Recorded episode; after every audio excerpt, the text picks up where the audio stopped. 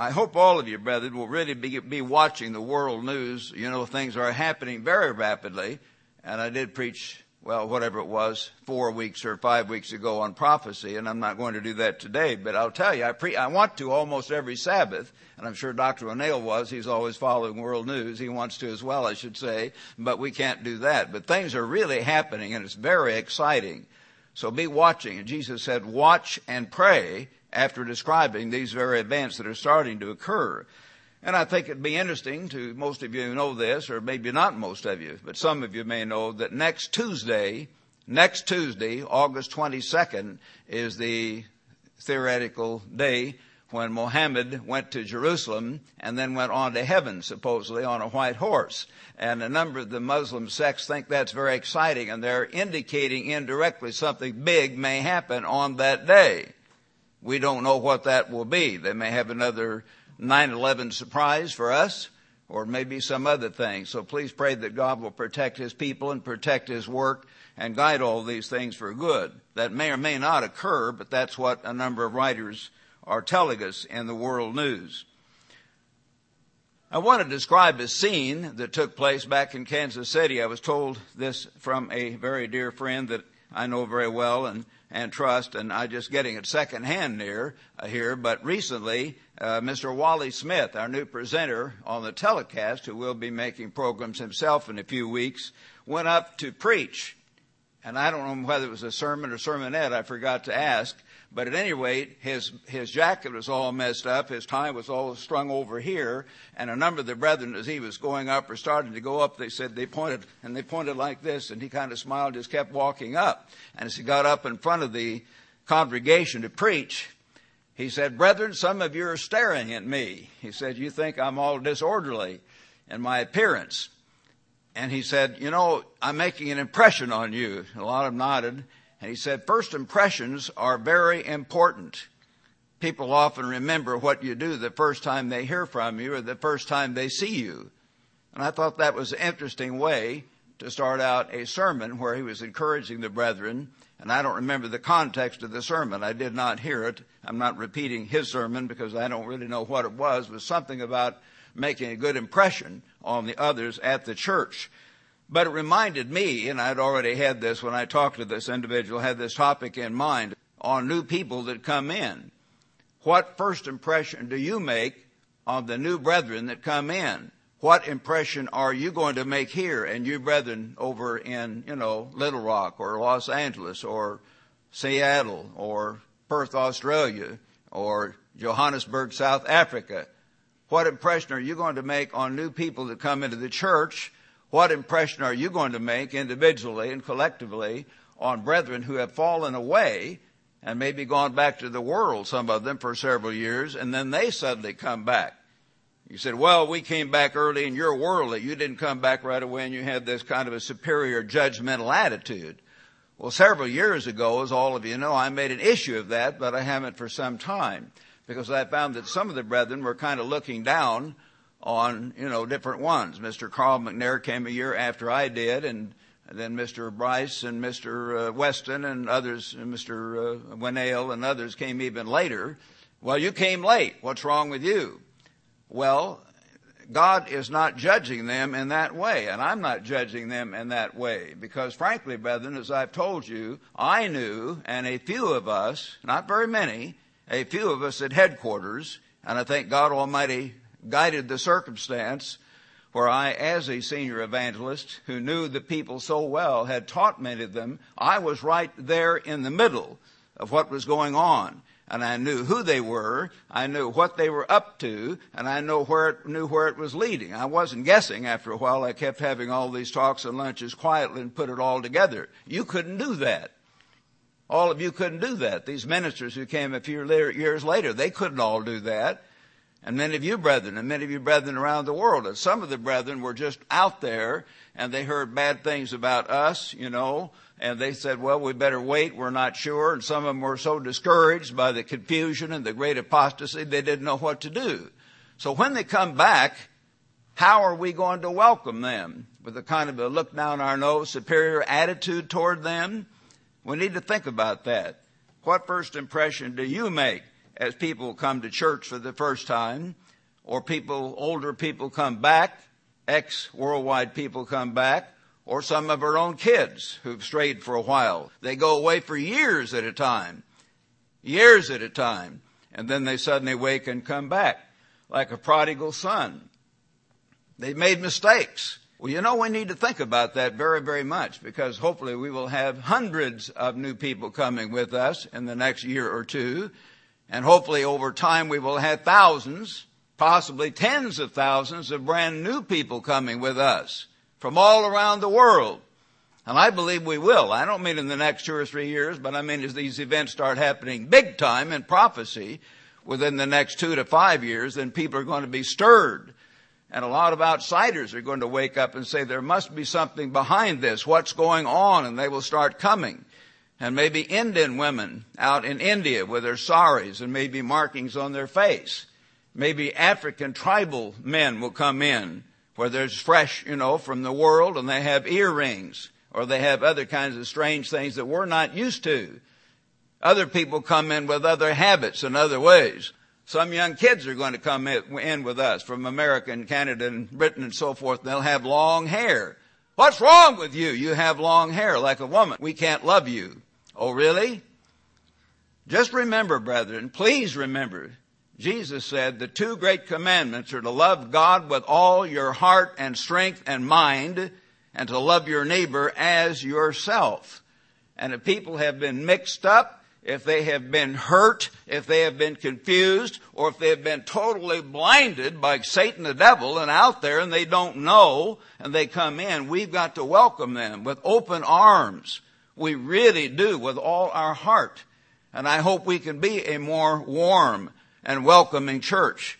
That's so important to God Almighty and so more important to, to us ourselves as we want to grow and want to have a greater fellowship and a greater impact on this world and the work of God. Now, many of our brethren do very, very well. And I've heard of individual ones who are really loving and warm and take in new people and take them out to dinner or have them over to their home and make them very welcome. And that's wonderful. Many of our brethren do that, but some are not so good and they don't do that. And each of us has to think about it. How do I do? And each of you individual churches out there, try to think about the atmosphere that you create in welcoming young people who have some worldly attitudes and outsiders who have some worldly attitudes and ex-worldwiders who may have stayed away too long. Oh, they stayed away too long, so we can't let them back. Most of you didn't come in the first two years, you know that. So if they waited a few years longer, what's the big deal?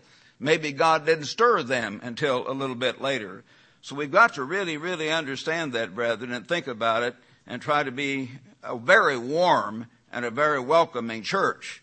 Uh, Monica, my secretary, gives me uh, and all our ministers a kind of an update or an overview of the letters that come in, encouraging letters, and t- I tell her to put some bad letters in there too. Give us a sampling of all the letters that come in every several weeks.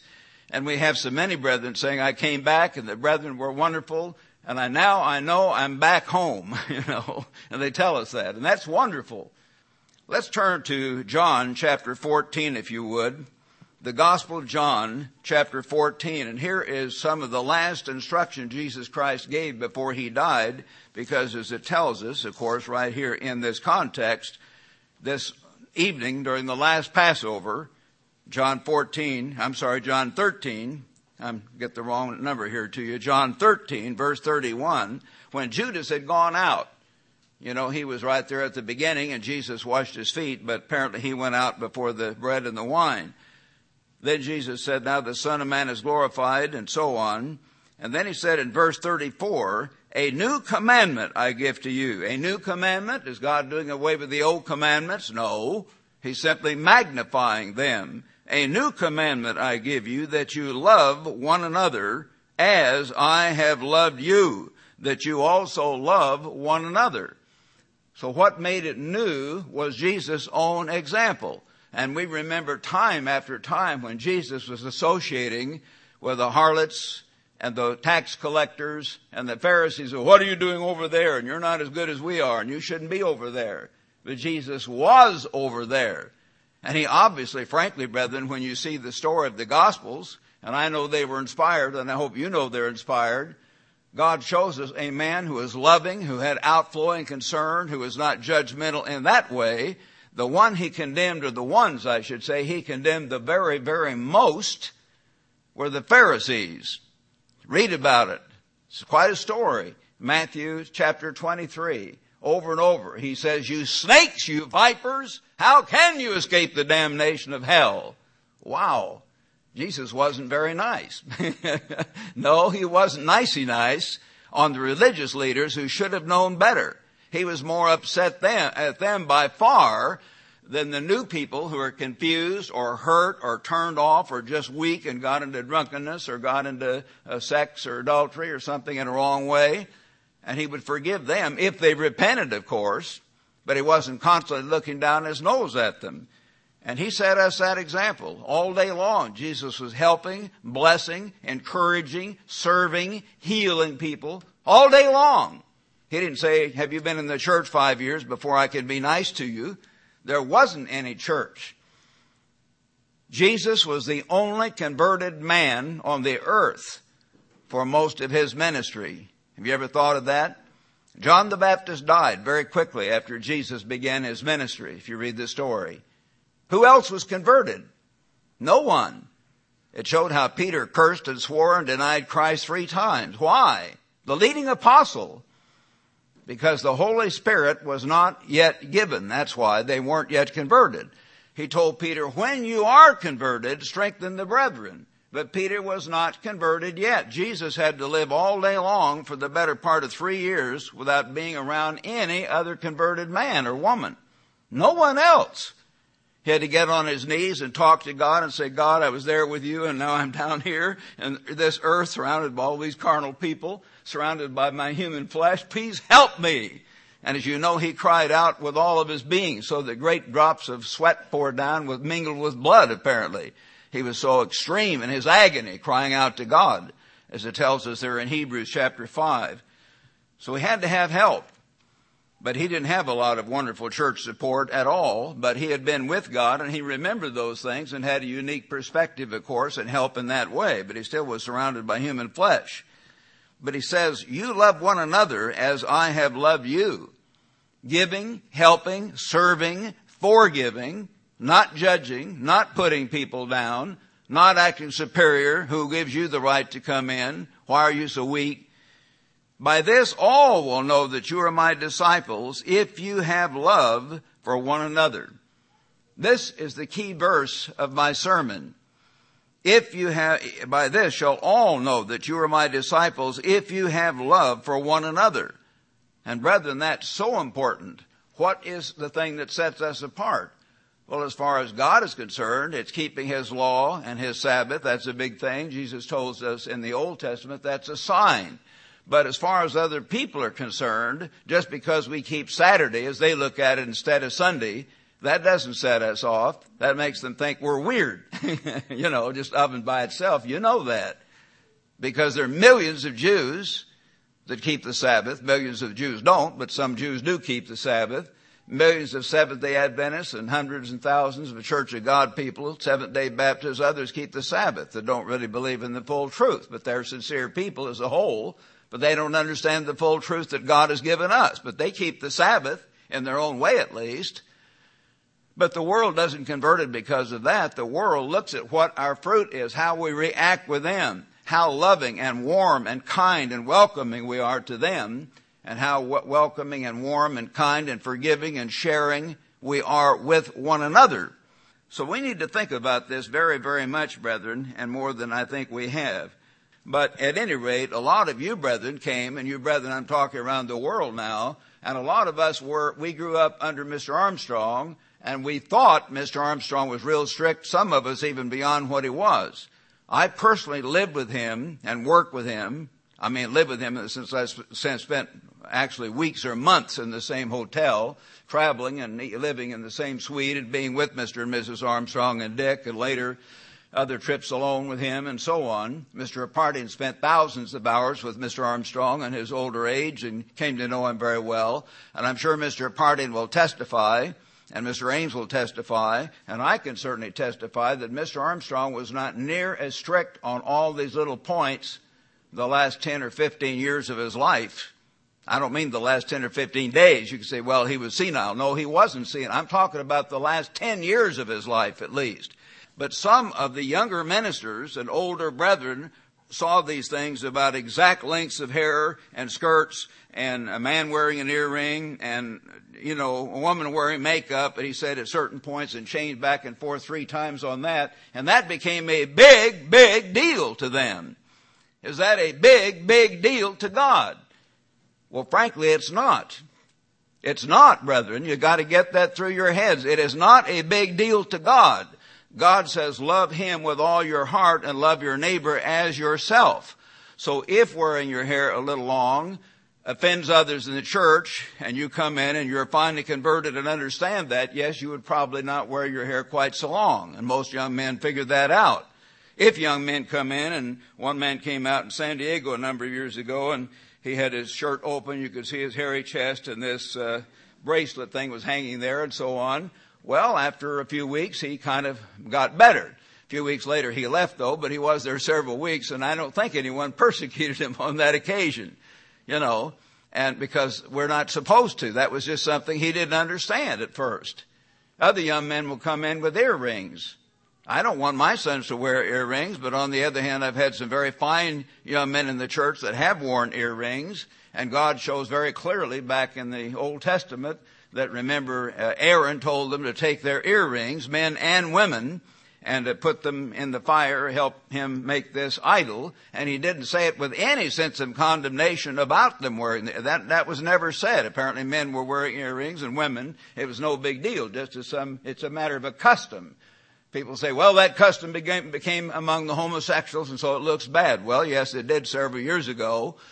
So we encourage our young men not to wear earrings because it offends some of you older brethren. That's the main reason. But I'm not sure that to be forbidden forever is some major thing. I'm sure it's not a major thing in God's sight. But if I do some weird thing and it offends people, I try to quit that, you know, and, and uh, we all should try to quit whatever offends our brother. Yes, we should do that. But let's get our perspective straight. What offends God? What is it that offends God? When you have another God before the true God, when you take God's name in vain, when you make an idol in place of the great creator, you can't put God in an idol. You can't put God in a picture frame. That's terrible. When you break God's holy Sabbath, when you hate and, and, when you first dishonor your parents, that's the first one of the last six, because your parents in a sense stand in place of God and are representation of God. Honor your father and mother. When you don't do that, and when you then come to hate and kill other human beings made in God's image because of that attitude to hate, and when you commit adultery and break that tremendous, powerful covenant that God shows as relationship of Christ and the church to teach you everlasting love and loyalty and giving and helping and sharing together until death does you part, all that kind of thing, when you break that by adultery, and when you steal, and when you lie, and when you covet all the time, sitting around lusting after another man's wife or another man's property or what things you don't need and shouldn't have or whatever. Those are the things God hates. And other attitudes described, of course, of putting down your brother and stirring up dissension and so forth, are described back in the book of Proverbs. I think he talks about six things God hates. But God does not hate it for a young man to come in and his hair is a little bit long. And you should not hate it either. And God does not hate it if some girl comes and she's not exactly perfectly dressed. We'll work with her. You leave that up to the ministers. And I would ask the elders to leave that up to the senior ministers in most cases. I found that some of our newer ministers get right on their case. And they're very proud to get on their case. No, get off their case. If someone's committing adultery, that's different. Very different. Or fornication. But not those little things like that. Those are very minor things compared to the Ten Commandments. Very, very, very minor. In fact, they're not even mentioned in the Bible, most of them, except men wearing long hair. So please, let's get our priorities straight. Our attitude should be that we love one another, we give, we help, we serve, we have outflowing concern, and we have a warm and welcoming atmosphere. You brethren right here, you brethren back in, in Nashville and Knoxville who may hear this later, you, you brethren in Kansas City, your brethren down in Perth and Brisbane and Sydney, Australia, and down in Johannesburg and around the world, all you brethren, all of us, let's be like that. Let's build that kind of church so people know that they're, happy, they're coming into a happy church, a loving church, a receptive church. Don't get buggy about little things. The main thing God is concerned with is to love God and His spiritual law, the Ten Commandments, that way of life, which is based on giving and helping and serving. It really, really is. Again, Remember here, verse 35, by this shall all know that you are my disciples if you have love for one another. By this, this is the identifying sign to thousands and tens of thousands, perhaps later hundreds of thousands of outsiders that we are God's people if we have that kind of love. So let the people know that they are more than welcome that we're delighted for them to be with us and among us, and that we have a family atmosphere, a family atmosphere where we're loving, helping, encouraging one another, and they have a warm, welcoming attitude. One thing I've commented on before, and I'll throw this in, for extra here today, but I've said this a number of times and I think a lot of our people still don't get it and they don't want to do it. I would like some of our new brethren to come in and sometimes sort of clapped or said amen or oh yeah or something. Well, I'm not trying to encourage Pentecostalism. I hope you can all figure that out. I've been in the ministry now for about 54 years as far as actually acting as a minister, leading a nationwide baptizing tour, 54 years ago this month, and then starting the San Diego church 54 years ago next month, and so on, and then ordained that December. So I've been around for a while. I've been around the track several times, alright? So I've had that experience. But brethren, we must not get excited about little things and take these little things way, way out of, out of context that come up. Anyway, let's turn to Isaiah 58 Isaiah 58, and God gives us a little bit more of His mind on these things uh, back here in this particular prophecy that's really talking about fasting. But I think we may not remember this, but it's very important. He says in Isaiah 58 to his faithful ministers, cry aloud, spare not, lift up your voice like a trumpet. Tell my people their transgression and the house of Jacob their sins. Do you think God wants me to get up on the television or Mr. Ames and yell against makeup? I don't think so. That's not the big problem with God. That's not the big problem at all. That's nothing. All right? They were talking about real sins, yet they seek me daily and they pretend that they're religious. We have a whole religious community here in Charlotte. And they say, why have we fasted? And you've not sinned, afflicted our souls, and you take no notice. Some of them may fast or partially fast. Some of them have a Jews fast as they read in these various religious things. They're not really fasting God's way, but they sort of half fast. In, the, in fact, in the day of your fast, you find pleasure, exploit your labors. You fast for strife and debate. You see, some people in ancient Israel and the Pharisees, they fasted, well, I'm, I'm holy and I fast twice in the week and this poor sinner over here, look down on him, O God. And yet Jesus looked to the sinner who beat his breast and said, Forgive me, O God, for I'm a sinner. And he forgave that man, and he did not forgive the Pharisee who was all self-righteous because he was fasting twice a week, you see, making himself self-righteous. So you fast, you see, in this competitive attitude. And to strike with the fist of wickedness. You will not fast as you do this day to make your voice heard on high. This is not the kind of fast God has chosen. Verse 6, is this not the fast that I have chosen?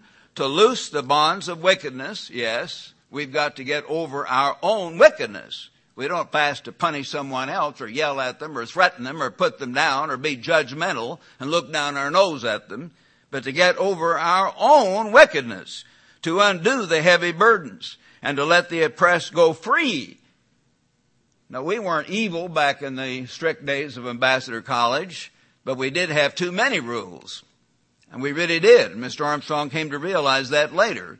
And some students did get turned off, and they had way too many at Big at Bricket Wood. And when I was transferred over them, I, it was a kind of amusing to me. I mean, it really was, because uh, as Dr. Germano may remember, and Mr. Ames, I was regarded as a very strict guy in Pasadena and they thought Rod was very conservative. But when I went to Bricket Wood, all of a sudden I was very liberal, and they were worried about me. I won't mention the other fellows on the staff, but they were worried about me because they had these rules that had been put on them, and those who were below par, who were on the uh, watch list. I forget what it was, but on the academic watch list who had bad grades, they put those bad grades right up on the bulletin board in the student center so that it was kind of like a public dunce cap. These are the people on academic probation. That's stupid to publicly humiliate some kid that has poor grades in college. The minute I heard about that, I changed it. I say the minute, but that day or the next day as soon as I could. And my particular boss over there didn't like that, but I did it anyway because Mr. Armstrong told me I could report directly to him in college matters. Then they had the girls come in and they had to be in by 10 o'clock or something every night and even Friday and Saturday night where they let the fellows stay up, I think Saturday night at least till midnight. Well, I changed that. I thought, well, Gassy, the, the fellow may be taking a girl out and he, she can stay out if he can stay out. We hope the girls wouldn't be all alone down in London, you know, getting in trouble or getting raped or beat up or kidnapped. But we changed that where it was kind of equal.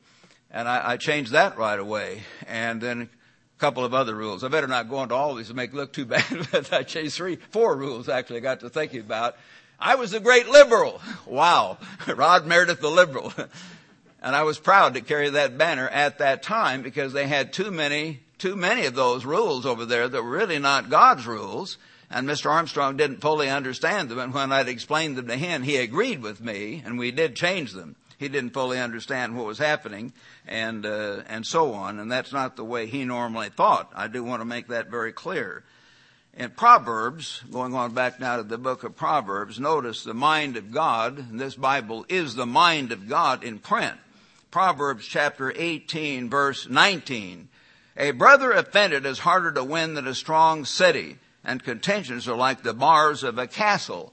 I have talked not to many, but to two or three ex-Bricket Wood students who are still hurting, and they dropped out, and they were just mad because of these very strict rules and the very strict approach that was taken there.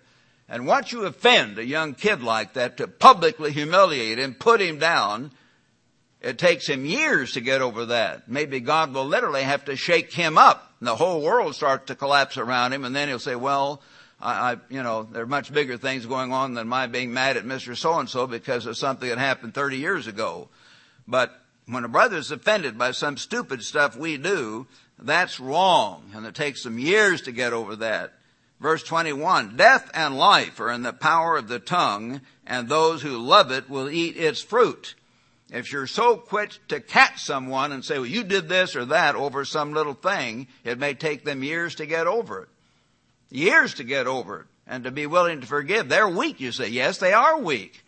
But you're not supposed to offend the little ones who are hurt by our wrong comments and put down attitudes and so forth.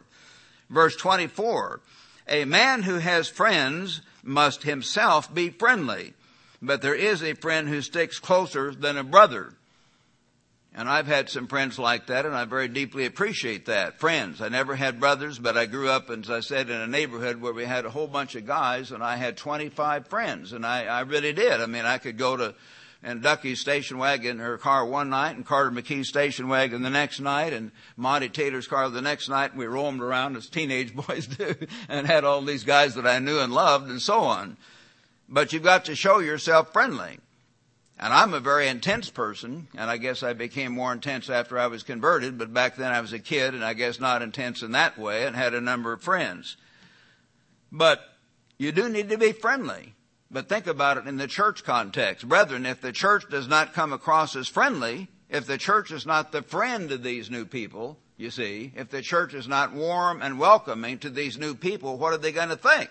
I come into these church, this church, and, and so and so near the back says, well, have you been keeping your third tithe? What is the third tithe? They've never heard of it. Let the minister take care of those problems. They've never heard of it. Brethren, when I came to Ambassador College, you know how much I knew? I guess I could say, you know, big, put a big egg, goose egg up here. I, I did know about the Ten Commandments. Mr. Armstrong talked about that in general on the radio and he talked about uh, the, the Sermon on the Mount and loving your neighbors yourself, and that kind of understood that. He talked about prophecy and understood the general idea that there was a real God in world affairs and there was going to be a great beast power, United States of Europe rising up, dominated by Germany. I heard that way back in 1944.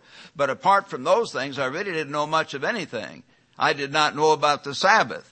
I did not know about the holy days. Never heard of them. Ever, ever. I didn't know about clean and unclean meats. I didn't know that I was not supposed to wear makeup. but the girls were wearing makeup and we had more healings in the church during the 1940s than we had after we had made the makeup decision. People were wearing makeup and we had more healings. Isn't that amazing? Now frankly, I don't think it was a reason for it. It was just a, another thing. But as we got bigger and Mr. Armstrong got involved more in the administrative part of the work, we didn't have as many healings and that's the reason. But nevertheless, God didn't withdraw his hand in healing because women were wearing makeup. Think about it. Think about it. You self-righteous ones who try to put down others for that kind of thing. Think about it. The healings were more frequent back then. They were. So anyway, uh, I came and I had to learn all these things. Well, Mr. Armstrong was very patient with me and very patient with my uncle. My uncle, Dr. C. Paul Meredith, who later wrote the correspondence course that went up to lesson 58. Some of our brethren have said, oh, I got the whole course, you know, up to eight, uh, lesson 48. I said, no. Then others will say lesson 52. I'll say, no. they don't understand. The whole thing went up to lesson 58. And they were continuing it. Uncle Paul and Dr. Hoeh were working and I helped some wrote parts of a few lessons. Dr. Hoeh wrote much more than I did and my uncle wrote most of it, but my uncle helped outline it and put it together. And so we all worked on it together as a team. But my Uncle Paul had smoked a cigar for years. And when I was with him out at the stockyards, well, he'd sometimes smoke a cigar or here or there, just two or three cigars a week. He didn't smoke every day, I guess. But uh, he went to ask Mr. Armstrong about it after a few weeks, and Mr. Armstrong never bawled him out, never landed on him. My uncle told me about it later, and I think Mr. Armstrong did too. He was kind of amused. And he said, Rod, your uncle talked to me, this was years later, he said about smoking cigars. And he said, I know, you know that smoking's not a major issue, but he said, I, I explained to him, well, uh, you know, whatever you do, you have between you and God, but there's the give way and the get way. And uh, there's also the principle of glorifying God in your body. And smoking does do a certain amount of damage, Dr. Meredith, and be better if you probably understood that and you study into it and think about it. Well, Uncle Paul didn't quit smoking cigars, he told me right away, but after several weeks of thinking and praying, he quit. Mr. Armstrong never got on his ta- case, never came back on it again. He just gave it to him to think about. And that was it. Uncle Paul had been taught by my Methodist grandmother I talk about, whom I love very much. She was the president of the WCTU, the Women's Christian Temperance Union. And temperance was not temperance, it was prohibition. I've heard told you about that before, you know. They talk about the liquor traffic. And just the way they said it, you knew it was bad. Really bad. So she was really down on anything like that and uh, Uncle Paul had been reared by her. Now I was the only grandson, so I got away with more. And when she'd get on my case, I would simply leave and go home. So she couldn't fully control me, but she was stronger in controlling my uncle and my my uh, my dad as they grew up. So Uncle Paul had never drunk. And here he came and we were drinking wine and, and he discussed it with Mr. Armstrong and Mr. Armstrong said, well, Dr. Meredith, you don't have to drink wine except just a tiny thimbleful at the Passover. That's it. And he didn't push him. Years later, and I mean it was not, well, many years, but two to four years later, whatever, several years later, I came to my uncle's house one time for dinner. And I was shocked. He had some wine, red wine. I thought, boy, he's loosening up. But think about the psychology. Guess where the wine was from? It was from Israel.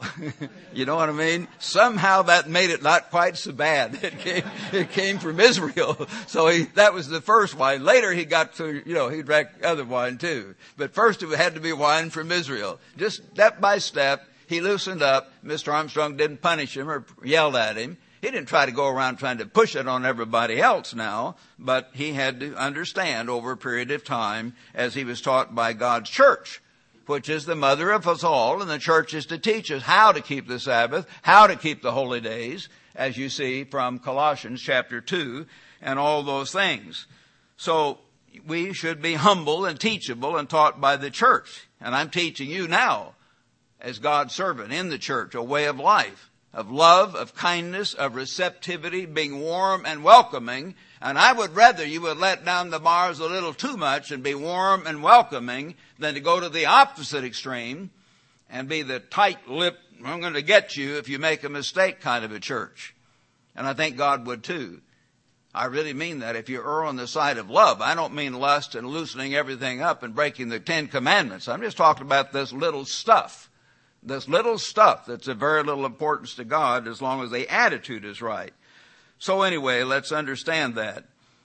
Notice verse chapter uh, 19, Proverbs 19 verse 22.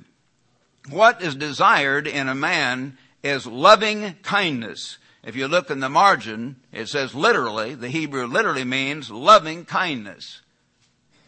Now most of us don't have enough of that. I don't have enough of that. I grew up being somewhat strict and, and intense and came in during a very more of a strict time in the church of God. I'm, I'm an intense person by nature, but I did have a lot of friends because I basically like people as my mother did but I want to have more. Some people have just a natural personality. My friend Ducky did, I talk about, just warm and bubbly. But because of that warm, bubbly nature and just come easy, go easy, Ducky became an alcoholic, and I was the only friend who went to his funeral. And later, uh, I had other friends who were very, David John Hill, absolutely warm and loving and humorous. Hilarious Hill, we called him. and he was warm, but he had a problem similar to Ducky's later on come on him. Sometimes that bubbly, just easy come, easy go. But nevertheless, you can be very warm and loving without having a come easy, come easy go approach to sin or to drinking or to anything else. We know that. Be warm and loving as best you can. You don't have to put it on. If everyone among you suddenly comes up like the hail fellow, how you doing, Charlie? How's your wife? How you doing? Then people say, ooh, what's this guy doing? He is play acting. you can't play act and make it turn out right. But if you sincerely love people and ask God to help you love people, to be warm and friendly and encouraging and to give to them, it's not just talk but actions. And gradually as you learn to do that, it can become more natural and more sincere over time as you pray about it. And that's what all of us have got to do in the right way. And I hope that all of you can see that, uh, that principle. That's very, very important. So we want to bring people along with love and let them know that we are delighted if they come with us. And that's what God wants us to do, of course. Uh, let's turn now, if you would, to Romans chapter 12 in your New Testament. Romans chapter 12. I often call this the Christian living chapter. And uh, so it's a very, very wonderful, very important chapter. I'd like to read all of it. Probably shouldn't do that. Romans chapter 12. I'm going to get a little tea here. Paul writes, to us through the Bible.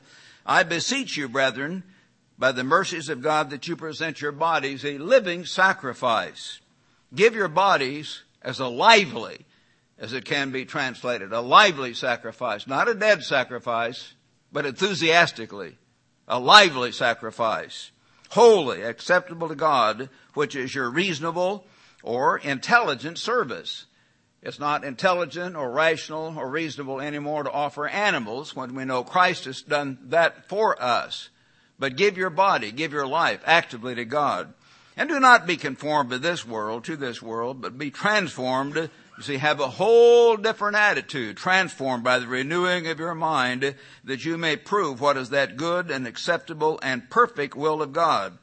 For I say through the grace given to me, the office God had given him as the apostle, to everyone who is among you, not to think of himself more highly than he ought to think.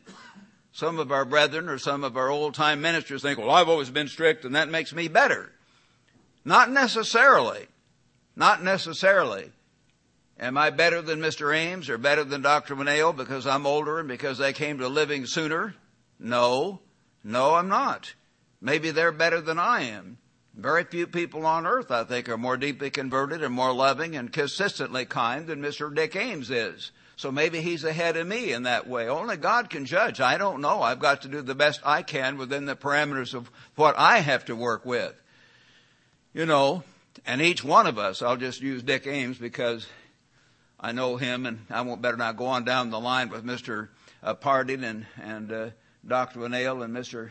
Crockett or I'll leave someone else out and someone's feelings will get hurt. So you can all be mad at Mr. Ames, but anyway, just use him as an example. These are all very fine men. And many of you men and women in the church are very fine people, but I better stay away from naming too many names here. but some of you may be better than some of us and your character. How dare I say that? Because I mean that. I've had a chance to talk with Mr. Armstrong and talk with Dr. Hoeh and other ministerial leaders in the past, and I think I told you this several times. We had a deacon there in headquarters named Bill Hamburger. He was a Texas peanut farmer. Like Jimmy Carter was a Georgia peanut farmer. But Bill, of course, was not educated like Mr. Carter was. And he came out to Ambassador College in the early years, not to be a student, but just to help. He gave himself as a living sacrifice, frankly, now that we're reading this verse. That's what he did. He gave his life. He gave his time. He gave his pickup truck. He gave about half or two thirds of his life savings because he had been a peanut farmer. He owned his own farm and apparently inherited it. He had no wife ever, so he saved several thousand dollars. And the dollar was worth five or seven, well, about seven or eight times as much back then as it is today and what it would buy. So then he just took care of himself. He worked for years with no salary, nothing, and he'd work long, hard hours. And I helped tear up his pickup truck. And so did Raymond McNair and Burk McNair and all of us guys, because he let us use his pickup truck. You know, that was the only pickup truck the work had. It was Bill's pickup truck, and we used it in the maintenance crew, and we weren't always wonderful drivers back when we were in our teens, you know. Not as careful as Bill was, I'm sure. But he just gave himself, constantly helping, giving, serving.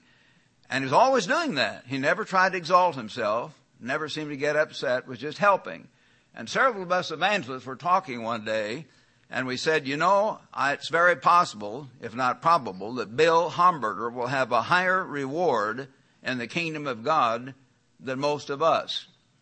And we really meant it. We really meant it. And he may. I'll look forward to seeing Bill Hamburger. But he had no education. He only had about a sixth grade education. His speech was imperfect. His vocabulary was lacking. His grammar was lacking. But his heart was wonderful. Wonderful. And that's what God looks on. He loved God. He loved his neighbor. He was friendly. He was kind. He was patient. He had to deal with all of us and our teenage attitudes when we came to college and we worked sort of under him and cleaning up the mess around Ambassador College and painting the old walls and doing this and that. For I say through the grace given to me to everyone among you not to think of himself more highly than he ought to think. Don't try to think I'm a big shot, I'm important. We're not. Maybe Bill Hamburger will be a lot bigger and authority than we will, but to think soberly as God has dealt to each one a measure of faith. For as the, we have many members in one body, our human body, I have, you know, ten fingers and ten toes and two eyes and two ears and so on, but all the members do not have the same function, so we, being many, are one body in Christ. See, we're one body the way God looks at it. We belong to each other. We're one body spiritually in Christ and to think that way, be that way, be a family and individually members of one another. That's the attitude God wants us to have. And to think about it also, brethren, in this larger context, which God does not make as plain, uh, because it's part of the mystery of God. You know, you read carefully about the mystery of God. I preached on this, but I don't, maybe should again sometime. The mystery of God's two or three things are included in it. One time the mystery of God is indicated as the resurrection. But other things about the mystery of God indicates it's what the resurrection leads to. Ultimately, the mystery of God is that the great creator who sits at the controls of the universe is reproducing himself. And you and I are drawing breath so that someday we will explode into a different dimension of existence. And we will truly be like God. We will be full sons of God. And the power and the wisdom and the brightness and the glory we will have at that time is something we cannot fully understand at all. But we will be like God. We will be like Christ, for we shall see him as he is. And we are his real brothers. We will be his full brothers then, spirit born sons of God. So when you think of everyone in the church as a potential brother or sister throughout all eternity to give, to help, to share, to serve, love them, help them, forgive them. I don't think once they're a spirit being, they're going to hold your problem against you, but it wouldn't hurt to be on their good side, nevertheless, and don't be putting them down. They're God's sons. They're God's daughters. And I say sons when we're resurrected because we won't be male or female, but God calls us sons. The masculine strength will dominate, perhaps, to a degree, and that's what's indicated in the Bible. Back in 1 Corinthians now, uh, let's go back to 1 Corinthians at this point, if you would, chapter 12. 1 Corinthians 12 and verse 12. For as the body is one and has many members, you know, again, we have ten fingers and toes, and we all have, of course, kidneys and hearts and livers and so on. But all members of the, that one body, being many, are one body. So also is Christ. For by one Spirit we were all baptized into one body. Every one of us has been baptized into the body of Christ. You see, when Christ was here on earth, Jesus the Christ, he walked up and down the hills of Judea and he performed miracles and he healed the sick and helped his disciples in and out of the big fishing boats and up and down the hills and as they did him too, no doubt, as all young men friends. But that had a physical body. He doesn't have a physical body he doesn't preach through his voice anymore. He could shout from heaven and shake the whole earth and start a tsunami across the ocean if he wanted to with his voice. We know that. He doesn't do that. He speaks through our voices. He speaks through Mr. Ames' voice and my voice and later Wally Smith's voice on the telecast. He speaks through Mr. Apartian's voice in the French program. He speaks through Mario Hernandez's voice in the Spanish program. He speaks through the voices of every one of our ministers all over the world. And he's going to speak through more voices and more forums, no doubt, before the whole thing is over. I hope God will give us enough money not to have a big Gulfstream 5 airplane or to build a great big huge building. That's not my desire, and God knows that. I hope we can have enough to start a radio program maybe even five days a week and have another minister. Not me. I'm doing about as much as I can do. I'm not pleading sorry, but I'm doing about as much. I'd like to do more, but at my age I can't do too much more. I could do a little bit more by being better organized. I'm sure Monica knows that. I kind of waste time every now and then and read too many reports or read the news. My wife sees me reading news at home. I better quit reading less news and reading more of the Bible, writing more articles, but I try and I don't do perfectly. But we need another minister to do a radio program. We need another minister to work as Mr. Uh, uh, Crockett is now doing and maybe having even another minister help him the internet, which is powerful, reaching the whole world. It's a ministry. One of our leading members, whose heart is extremely in this work, said, what you do, you need an evangelist in charge of the internet. He said, that's what it is. It's that important.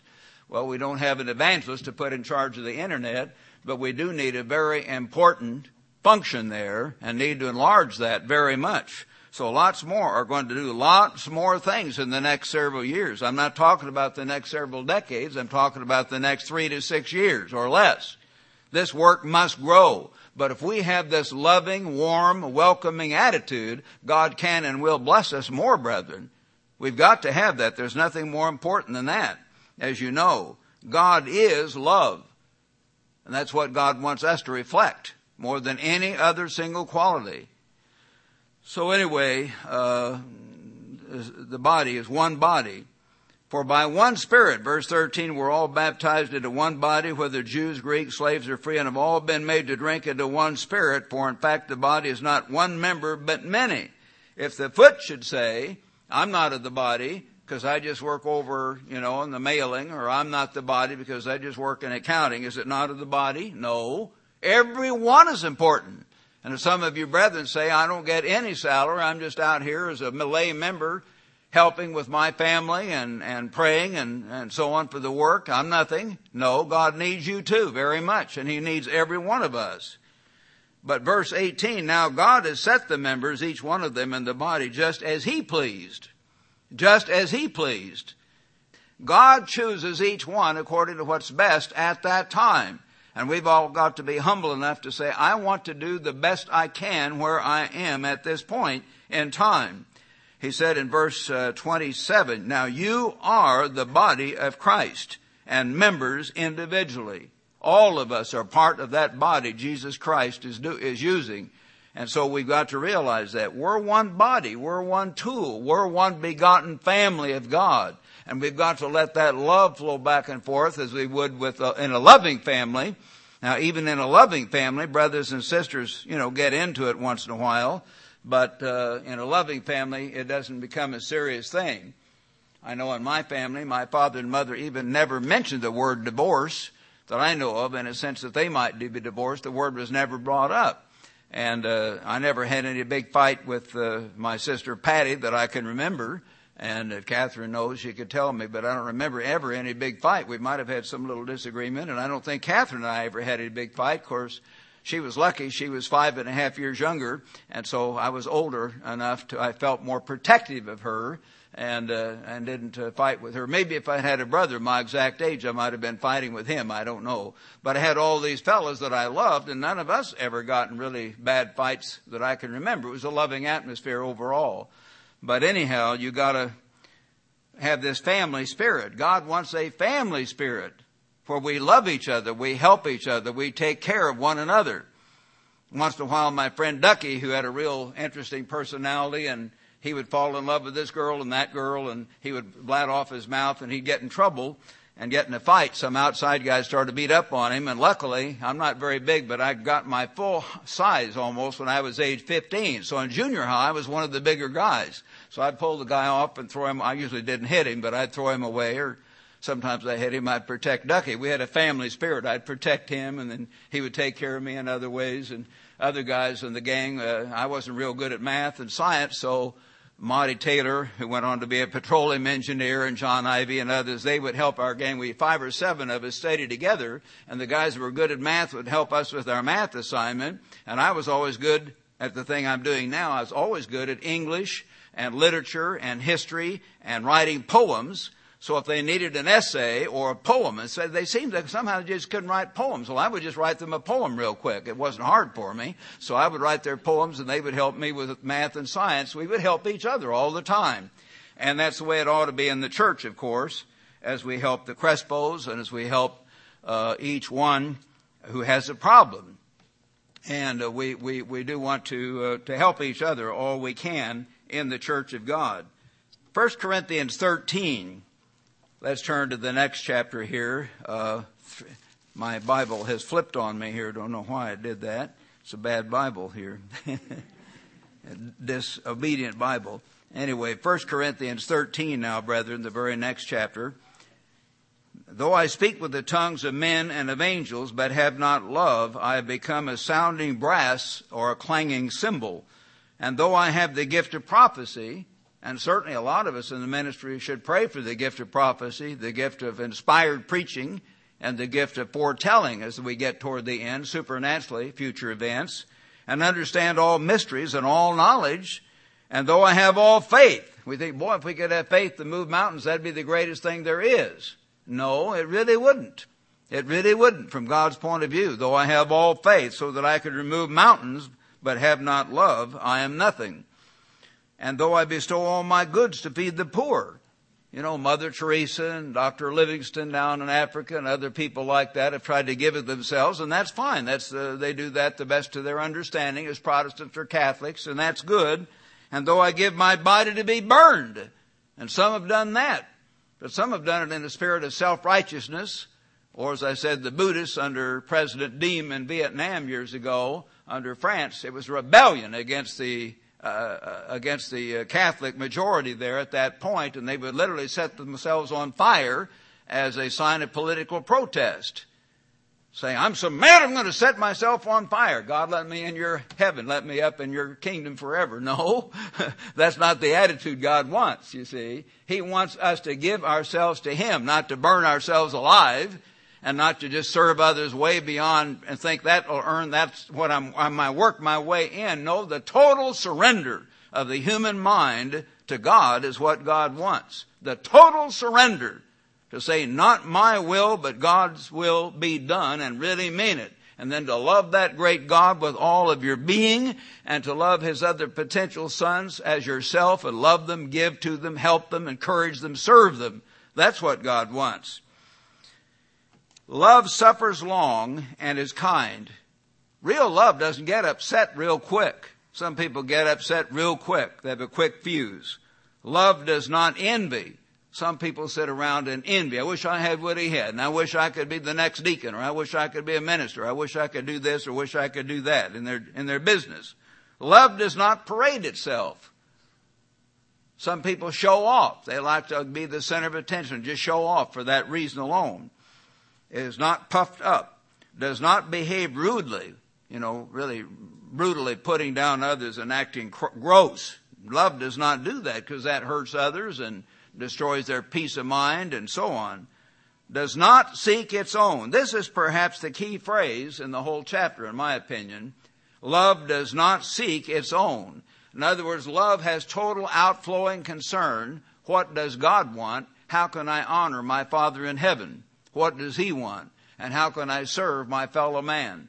Love does not seek its own, is not provoked, again, doesn't get upset easily, thinks no evil, or as the margin is, keeps no account of evil.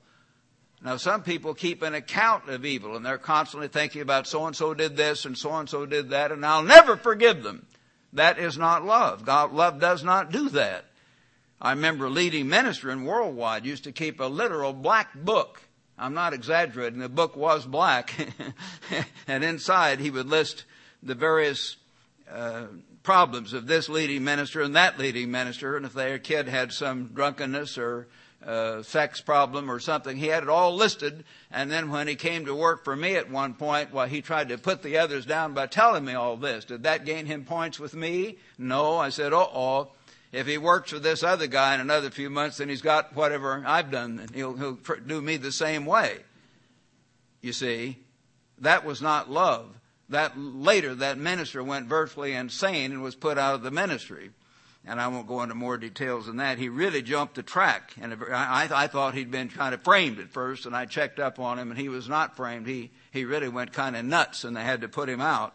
He was so into himself. Love think or does not keep account of evil. Don't constantly think of other people's problems, problems, problems, and put them down and hate them forever. Does not rejoice in iniquity Love doesn't rejoice. Well, boy, this kid over here, he's, he's committing adultery or fornication or he's in drugs. Isn't that interesting? No, it's not interesting. It's sad. You know, I'll admit when I was first in the ministry as a young kid, in a sense, 22 years old, if I heard about some sex problem or something, I was more interested in it than I should have been because I wasn't very mature at that point. I thought, well, that's exciting and read all these ministerial reports and so on. But as I got older, I realized that's, that's just sad. That's just sad. God looks down from heaven and He wants all of us to have a, a good life. He wants us to have sex in the right way. He wants us to have a mate. He wants us to love one another in marriage and in every other way. God's not excited about it. It's just something He wants in the right way. So we do it in a way that does not hurt other people and destroy the family unit. So He's not prurient about it at all. He made our bodies, male and female. But we're not supposed to be thinking of evil and keeping track of all that and uh, getting excited by evil per se. That's not, we, we just should be sad when we hear this rottenness in the world. Does not rejoice in iniquity, but rejoices in the truth. Thank God we have some truth, the understanding of the whole reason we're alive, why we're alive, why we're drawing breath and where we're going and how to get there, which the world doesn't do.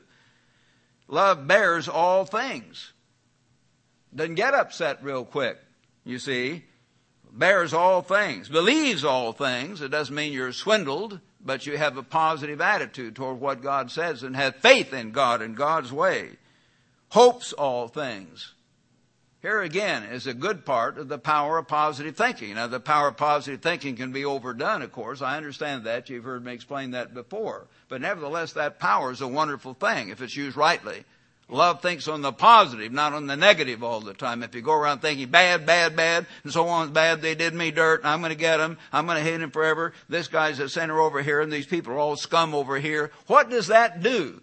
That diminishes you as a human being and your whole approach toward your own life and everything else. It diminishes these other human beings, you know, in your own mind, where you begin to despise the other human beings made in God's image.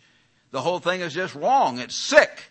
It's very immature spiritually, physically, mentally, every other way. So don't do that. Love hopes all things, endures all things. Love never fails. Love will never give up and quit. Love keeps on loving. I've given the example, but I'll repeat it again. To me, it's one of the most uh, special examples, I guess. every now and then through the many years I've lived, I've, I've read about so and so, and some states permit it and some states don't, but a, a, a terrible criminal, desperado, robber, rapist, murderer was going to be convicted and put in the electric chair or the gas chamber or whatever. And who's the last one there to hold his hand? Often his mother. His mother. She never gives up. That's my son. And I don't care what the guy does, that's my son.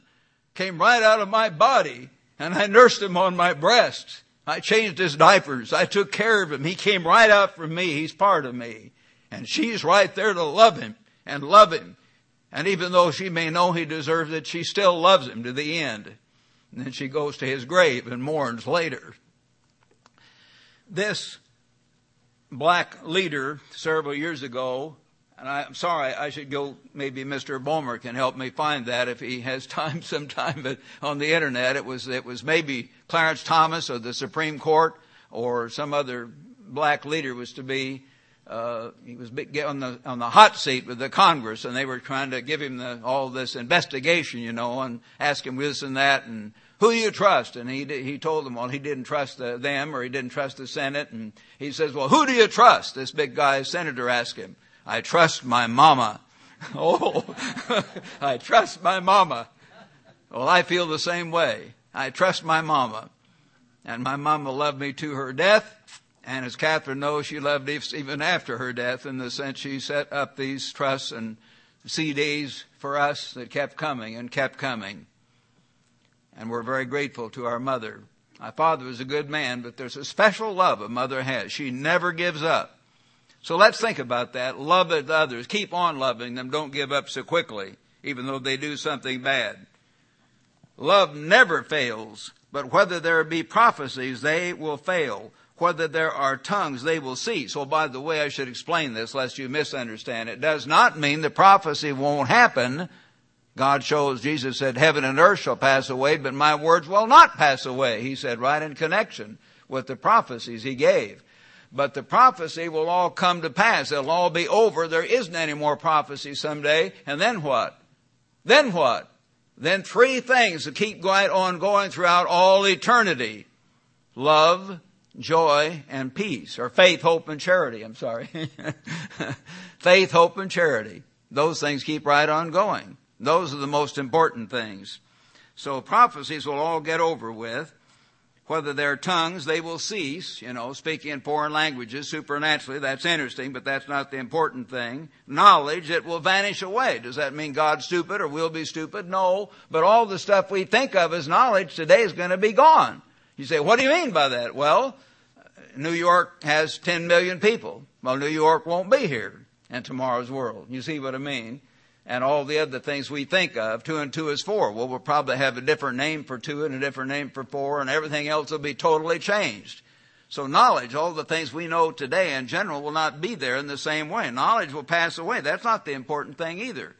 The main important thing is to have that attitude toward God of total love and kindness and warmth and adoration and worship and obedience not my will, but thine be done, and kindness and love and outflowing concern for fellow man, where it just flows out all day long. And when new people come into the church, you go up to them and warmly welcome them and pray for them and have them over to your house and take them out to a restaurant or something if you can and make them part of a family the best you can. Some of you can do all this, some can do less. Some of you older widows or people on you may not have the money to do all this or the means, but do whatever you can Make them feel warm and loved and welcome and build that spirit. That's what we've got to do, brethren, and God wants us to do that. So, knowledge will vanish away. We will know in part and we prophesy in part. We don't know the whole picture. We don't know every detail of all the prophecies. And I can't tell you every detail of what it's going to be like in the great white throne judgment 1100 years from now. You know that. We have the overall picture, but that's all we know. We know a little bit. But when that which is perfect has come, then that which is in part will be done away. When I was a child, I spoke as a child. I understood as a child. You know, as I've said, when I was in West Central grade school, well, the bad guys were up in Columbia School up north.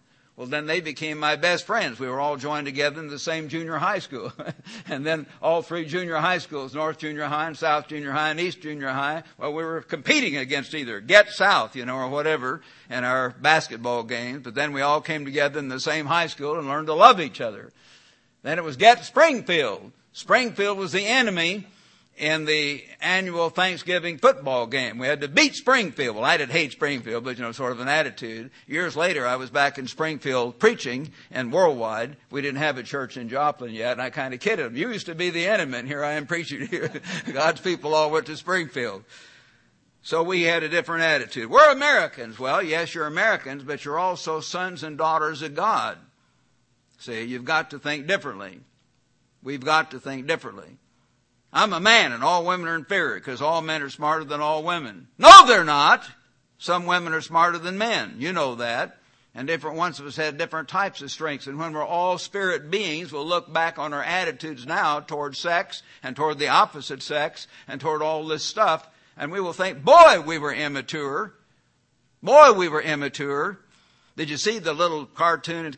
Probably, um, this two or three years ago was in the paper and it was little two little kids, and the little girl, little tiny girl, you know, just barely out of diapers, I guess, and the little boy were talking, and uh, the little girl said, uh, I forget the name it was, but she said uh, uh, Chadwick, or or maybe his name was, uh, let's say uh, uh, Johnny. We'll just put Johnny. Johnny, she said, are are you the opposite sex, or am I?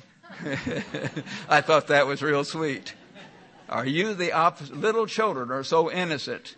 We're made male and female for a short time. And when we're first born, we're all kind of alike, you know, all skinny and crying and covered with stuff as we come out of mama. And uh, then we're skinny as we grow up, and then the girls get this nice look, you know, and a feminine look, and boys say, "Boy, it's exciting." Well, yeah, that's nice. God made it that way so we'd be attracted and we would want to love them and have them as wives and mates and sweethearts. And then the women love the men. I don't know why they do that, but uh, I don't love these other men. and uh, so then like, we get old. And then the women don't look like this anymore. They kind of look like this. And many of us men look like this too. We all begin to literally late, later in age, we kind of look like uh, gunny sacks, you know, all of us. And then when we're little, our mother takes care of us, you men. She loves us, she nurses us, she changes our diaper, and she very clean, carefully cleans all around our mess without going into great gruesome details so my wife doesn't get mad at me. the mother does all those things. And then you know, uh, then during the teenage years and young manhood, men think, well, who are women? They don't need women. But then later on, they usually marry a younger woman, so their mother took care of them when they were growing up, or they would die, frankly, literally die. And then in old age, often the women take care of the men again. And the men are losing control of their bladder and they're going around in wheelchairs and they're older than the wife and often the wife has to take care of them and they all look like so many potato sacks and they're all back, back to the beginning. Dust thou art, and unto dust shall you return. We're here for a little while. While we're here, we need to love one another. Love is kindness and warmth and patience and outflowing concern. Love is not, well, you look sexy and I'll get you. No, that's not love. That's lust. Kindness and love and outflowing concern, taking care of each other. My wife and I have talked about that a good deal the last year or two because she had this surgery a few years ago and I certainly loved her and tried to take care of her, although she takes care of me a hundred times more. But we began to talk more, and as I got older and had problems, we take care of each other. And that's what love is partly about. We take care of one another. So we have a childish attitude for a while. But when I became a man, I put away childish things. Grow up. God is telling us. For now we see in a mirror darkly or dimly. We don't see the whole everything now of God's whole purpose and all the prophecies in detail and the glory we will have in a few years. But then face to face, then we'll really understand and see God. Now I know in part. We don't understand everything today. But we understand enough and we understand the big picture, what God wants. But then I shall know just as I am known, or the Revised Standard has it, then I will understand as I am understood.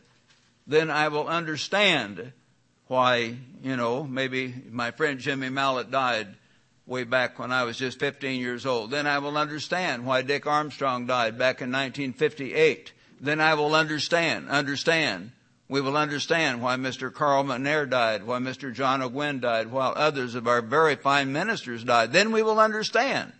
We don't understand the details now. We see God working without question. He's there. He's our Father. And I've seen that over and over for 57 years nearly. I know that and know that I know that without question as He's intervened in my life, intervened in the work intervene powerfully in huge things in the world that the world does not understand, but we do understand. He's there. But then we will understand. And now abide faith, hope, love, that absolute trust in God and His Word, His way, His promises. This abides forever, this attitude. Hope. The best way to summarize it is Romans 8:28. All things work together for good for those who love God and are called according to his purpose. That positive attitude, it is going to work out. We don't understand the details now, but we know God is there. He will work it out. Love, worship, obedience, adoration for our Father in heaven, and love and kindness and patience and goodness toward our fellow man. So then comes love. These three, but the greatest of these is love. And brethren, if we can create a greater atmosphere of love, and if we can create a much greater atmosphere of warmth, warmth and, and welcoming and giving and helping and serving and receptivity to new people, to weak people, to people who've dropped out of the church and come back, to our own young people who are weak at times, you know, and they're living in a far worse society than when I grew up. Maybe I would have been like many of them if I'd had surrounded by television and internet and all that rotten stuff. I didn't have to face that. Most of you older people did not have to face that. They do.